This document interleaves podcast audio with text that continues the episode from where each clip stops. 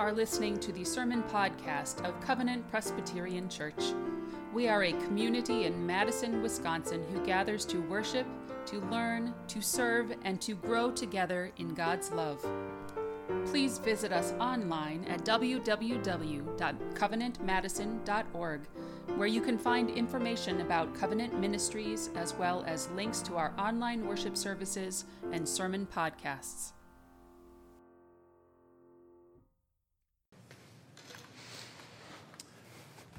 When I say the name Nobel, what do you think of?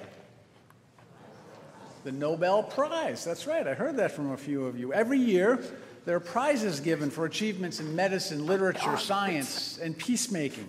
A Swedish man by the name of Alfred Nobel, is responsible for these prizes and for the generous financial gifts that go with I was like, prizes. Wait, I could have just grabbed that. But we might not have the Nobel Prize if it weren't for a newspaper mistake. Maybe some of you know this story. Nobel was born in 1833, and over the course of his life, he did lots of inventions. He got something like 350 patents from all those inventions. He made a ton of money during his life, and he's probably best known for inventing dynamite. In 1888, his brother died, but somehow the word got out incorrectly, and many newspapers published obituaries thinking that Alfred had died. And Alfred read those accounts of his death, when he hadn't died yet, and he wasn't real happy. One headline said, "The merchant of death is dead." And in that article, it said, "Dr. Alfred Nobel, who became rich by finding ways to kill more people faster than ever before, died yesterday." Well, Alfred Nobel was rather saddened by this portrayal or this summary of his life, so he decided to do what he could do to change the narrative, to change the story. It's almost like he got a second chance to write his own obituary. With a large amount of money that he accumulated, he established the foundation for what we now call the Nobel Prize. And perhaps best known of all these prizes is the Nobel Prize for Peace. Because of the wake-up call of that newspaper mistake and the chance to rewrite his obituary, Alfred Nobel was able to refocus his life, redirect his priorities, rechannel his energies, and write a different story for his life. And he's now remembered as a passionate advocate for medicine and science and literature and peacemaking. What a fascinating story. So how about you? Have you ever thought about how you're going to be remembered? About what will be in your obituary? About what's going to be said at your funeral?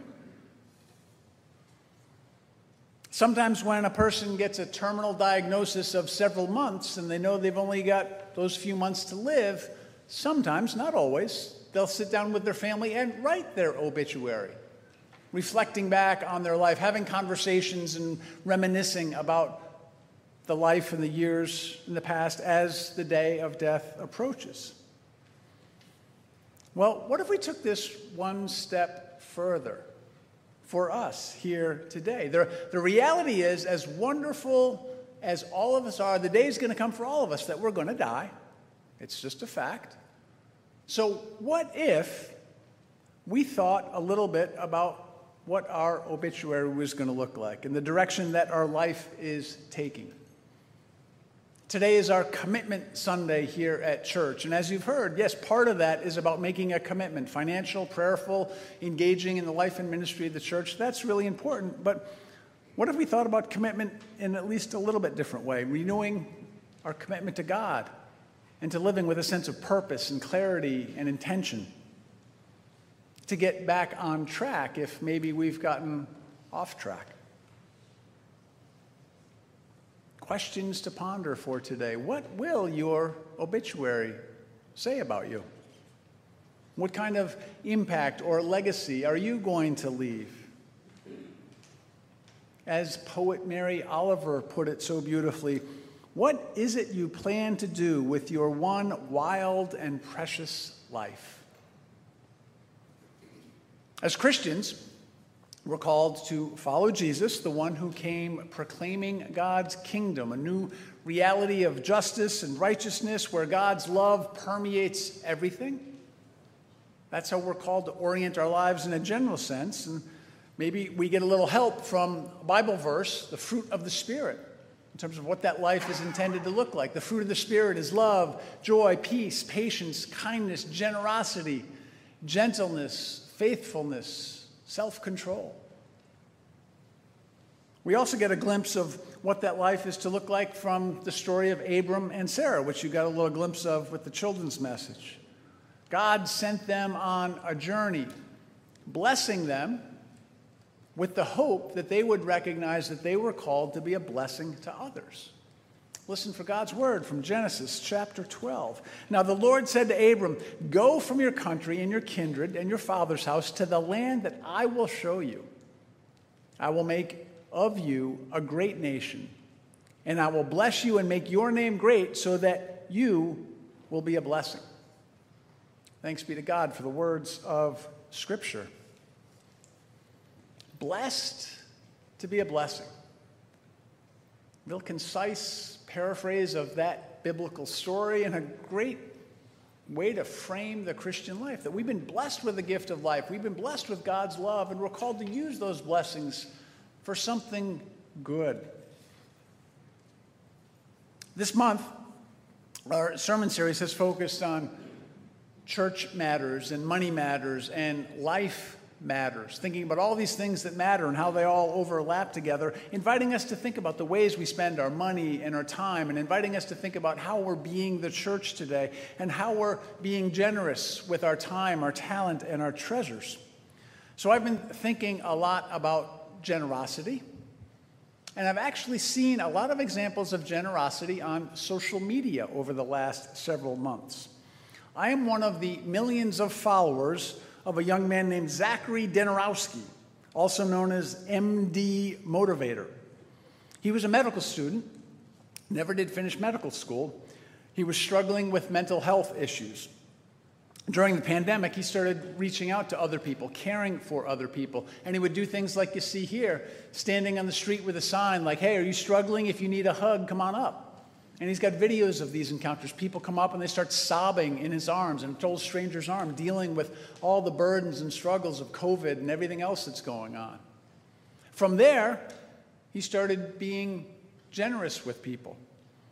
And he would go up to a homeless person and ask the homeless person, "Hey, do you have $1 or $2 so I can get a cup of coffee or get a ride on the bus?" And I've seen dozens of videos where these people who have nothing dig into their coin box and give him some money so they, thinking he's going to get a cup of coffee. Well, he turns around and hands them an envelope with $500, $1,000, whatever it is. People see these videos and they support because they want to help. They want to be part of that generosity. It's really inspiring. Then there's another guy who goes by the name of Jimmy Darts. I'm not sure he was born with that name, but maybe he was.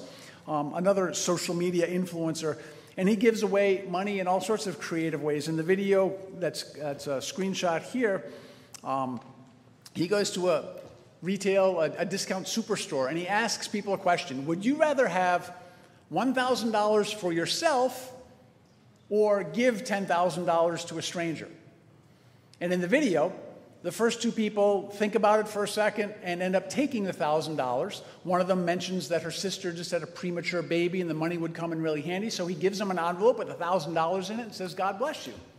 The third person on the video thinks about it for a second, and then he says, "Let's give it to somebody." And so Jimmy says, "You got 20 seconds, and hands him a suitcase, and he runs off into the store, and he finds this woman with 1 or 2 kids and hands her this suitcase with $10,000 in it. She starts to cry. And then the guy, Jimmy, looks at the guy who handed off the suitcase and said, "That was awesome. And because you were so nice to do that, I've got something for you." And he hands him another suitcase with $10,000 in it. These sort of videos are circulating all over social media. Not everything on social media is junk. And my hope with things like this is that a whole new generation of people is learning about generosity in creative ways. Generosity being one of the core values of the Christian faith. It's fascinating. Here at Covenant, we don't have quite the millions of followers on social media that some of these other people do, but we do have some wonderful examples of generosity and people who have recognized what it means to be blessed, to be a blessing. And you actually passed by a bunch of them as you walked into the sanctuary this morning. On the wall, right back there, there's a list of the charter members of this congregation, the people who in the mid-1950s came together and thought prayerfully, we need to have a church on the west side of Madison. So they came together and they worked hard, they prayed, they were generous, they were perseverant, and because of their hard work, our church is here today almost 70 years later. I've been here almost 10 years. I knew a few of those charter members. Most of them have died, but I think they knew what it meant to be blessed, to be a blessing. And part of me wonders if 70 years ago, when they came together, if they had any inkling at all that all these decades later, there would be people sitting in the pews being blessed to be part of a church community because of the hard work and the determination and the generosity and the prayerfulness that those charter members put in all those decades ago. Another place we see generosity around here is Bradfield Hall, sometimes known as the donut room. It's down the hall, around the corner. There's a little sign on the wall that we pass by all the time, those of us who are in the building. It's really hard to get a good photograph of that, as I found out this week. But there it is. And Bradfield Hall was named after Irwin Bradfield, who was the synod executive in the 1950s. And according to the plaque, he gave, quote, spiritual inspiration and warm personal interest to the congregation during its formative years. Now, I don't know a lot of the details of Irwin Bradfield's work, what specifically he did for that, but I have a pretty strong hunch that if he just went through the motions of his job and did the bare minimum, without that deep spiritual commitment and without that deep, warm personal interest, I don't think our church would be here today.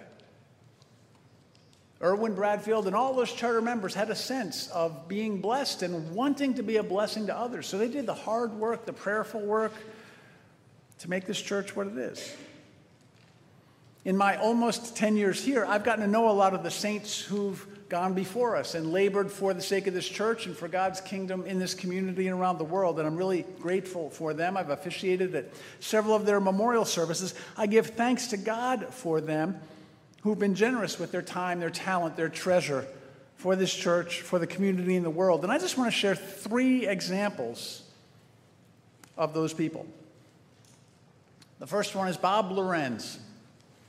12 of us just got back from an inspiring week in Guatemala. Covenant has had a partnership with Presbyterians in Guatemala for 20 years, and we wouldn't have that partnership if it weren't for Bob and Sally Lorenz. Sally's here somewhere today, and we're glad that, there she is. Sorry, Sally. I told her that I was going to talk about the family today, so fair warning. But, you know, Bob and Sally are well loved in Guatemala. There's at least one family that has a picture of them on their living room wall with gratitude for all the connections over the years. He's fondly remembered also at University of Wisconsin, where he taught for decades, and he's lovingly remembered by his family, and he's certainly beloved here in this church for his energy, for his warmth, for his smile, for his passion for Guatemala and Habitat for Humanity, and just making people's day better. I've got that spring in my step like Bob Lorenz used to have, right? He worked hard to make this world a better place because he knew he was blessed by God to be a blessing to other people. Another example. Helen Berkemeyer. If you're relatively new to the church, you probably don't know that name, but those of you who are not old, but well-seasoned veterans of this church might recognize that name and know Helen. She died just a few weeks ago. She served as organist here for a very long time, making a joyful noise for thousands of people. Not only was she organist here, but she also volunteered with music therapy, and she was a foster parent to several kids. I've gotten to know her in my time here mostly because of funerals. She and her husband Bill moved out to Spring Green a long time ago, and so they weren't active in the life and ministry of the church, but they came to dozens of funerals over the years with that ministry of kindness and compassion and the smile on their faces and offering comfort to people who were grieving. Helen and Bill were blessed, and they were blessings to many. Third example, Jane Arbogast.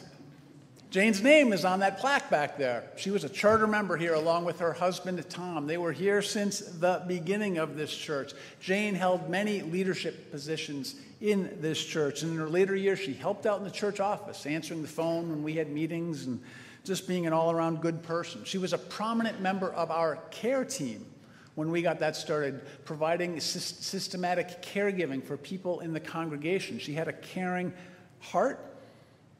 And one way she showed that was with her birthday cards.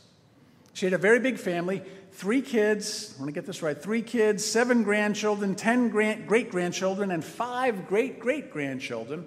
So Jane would go through magazines and cut out pictures and words and phrases and little stories, and she would make handmade birthday cards for her entire family over the course of the year. Some of us were lucky enough to get on that birthday list as well, and I was one of those people who did. And I treasure this birthday card that she gave me in January of 2020. My birthday is January 3rd, just a couple months before she died with COVID early in the pandemic. And 2 things I really treasure about this card. I don't know if she knew that orange is my favorite color, but I've got the orange card, and that's great. And then the second thing that I think is fascinating is she apparently, with all the cards, would find pictures of celebrities or whatever that looked something like the person whose birthday was celebrating. I don't know how well you can see that picture, but that guy's probably 20 years younger than me, has a lot more hair than I do, and is a heck of a lot more handsome than I am. So thank you, Jane. You're very gracious. I really appreciate that. She was that kind of person.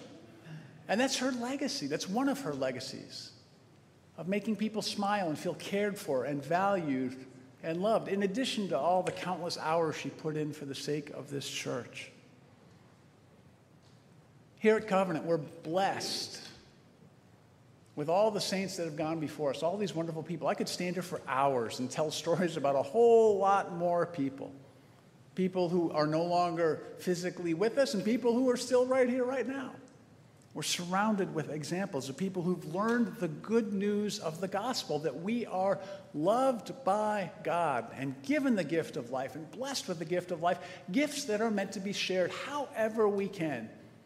All sorts of different ways that we do that, from Guatemala to music to birthday cards to whatever it is. And those sorts of things can be our legacy.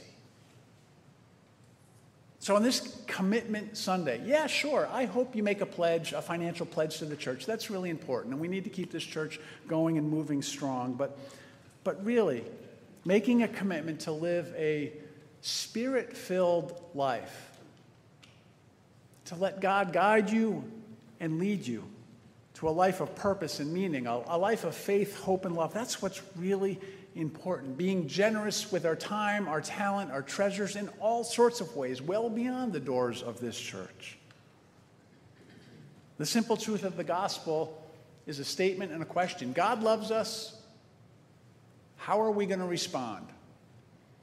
The song we're going to sing in just a minute really gives us an opportunity to think about our response. And I'd like to close the sermon with the first verse of that song, which is really a prayer. Goes like this. Lord of all good, our gifts, really our life, we bring to you. Use them your holy purpose to fulfill. Tokens of love and pledges brought anew, that our whole life is offered to your will. Thanks be to God. Amen.